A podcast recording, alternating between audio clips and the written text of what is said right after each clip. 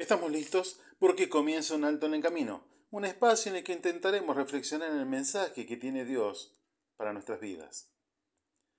Alguna vez habrá oído por el barrio, ese ya no tiene cura, no cambia más, o ese ya no tiene más remedio. Y seguro que mientras escucha este mensaje viene a su mente algún pariente o algún amigo, algún vecino y está diciendo, es verdad, ese ya no tiene más remedio. Y lo decimos medio en broma, medio en serio, y es una frase muy determinante ya no tiene más remedio, es casi como una condena, no cambia más, ese va a ser siempre igual. Hoy quiero contarles la historia de un rey.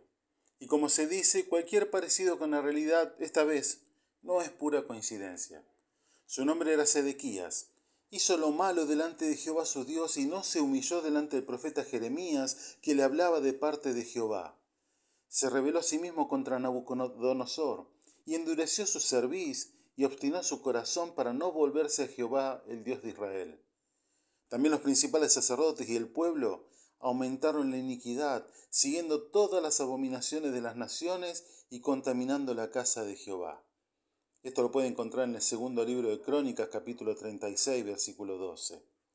En otras palabras, este rey desoyó todo el consejo del Creador y aún los sacerdotes lo hicieron. Como consecuencia, el pueblo se desenfrenó y aumentó el pecado, la rebeldía hacia el Creador, la maldad. Y en esos tiempos donde uno se pregunta, ¿dónde está Dios?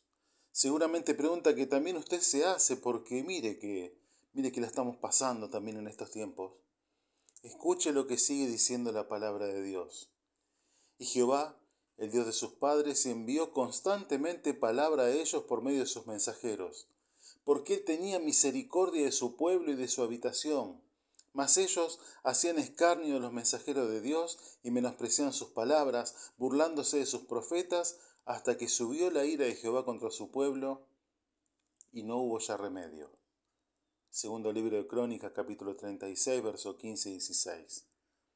Fiel reflejo de nuestra realidad escrito quizás tres mil años atrás, las consecuencias de haber desechado el consejo de Dios están a la vista. La misericordia de Dios siempre estuvo y siempre está presente.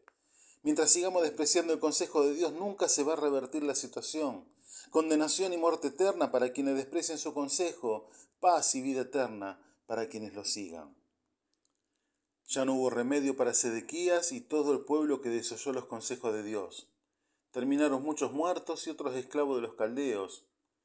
Hoy tenemos una oportunidad de cambiar el rumbo de la historia, historia de su vida, de su familia, siguiendo los consejos del Creador, siguiendo aquel que dijo, yo soy el camino, la verdad y la vida, nadie viene al Padre sino por mí, dijo Jesús en Juan capítulo 14, verso 6.